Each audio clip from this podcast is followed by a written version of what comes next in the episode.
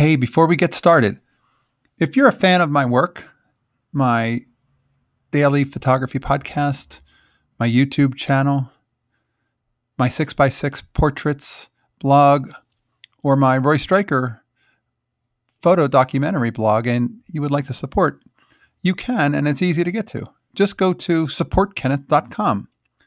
I would greatly appreciate it. All right, on with the show. Hey, I'm Kenneth Wajda. I'm a professional photographer here in Colorado. Welcome to another one of my daily morning photography podcasts. So today, I want to talk about how did it go yesterday. Did you photograph anything from the point of view of the 2020 election? You know, when you see photographs from the elections from 1964 or 1968, it's always fascinating to go back in time and see what were people doing they look different than now. And our pictures will look different in another 50 years, but we have to go make them.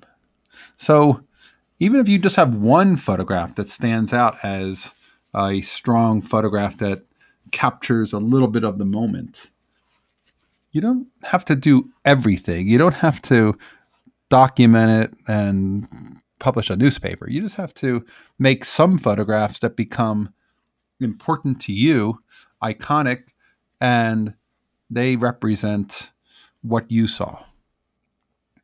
And it's an important photograph, and editing is important. We're always talking about I'm, my mantra is great photographers are great editors. So edit tightly. Don't show everything. If you can show a handful of photographs that are good, a handful is good. You don't want to show 100 pictures. You don't want to show 200 pictures. Nobody wants to look through that many pictures. And they should be different. Hopefully, you shot different focal lengths. You shot some different things, some close ups and some wide shots, and you have some variances in what you shot. All right, that's today's photography talk.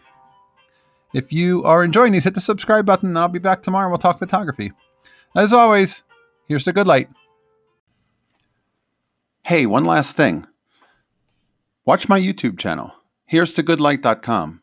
And I put out a weekly YouTube of inspiring photo talks, and I think you'll enjoy it.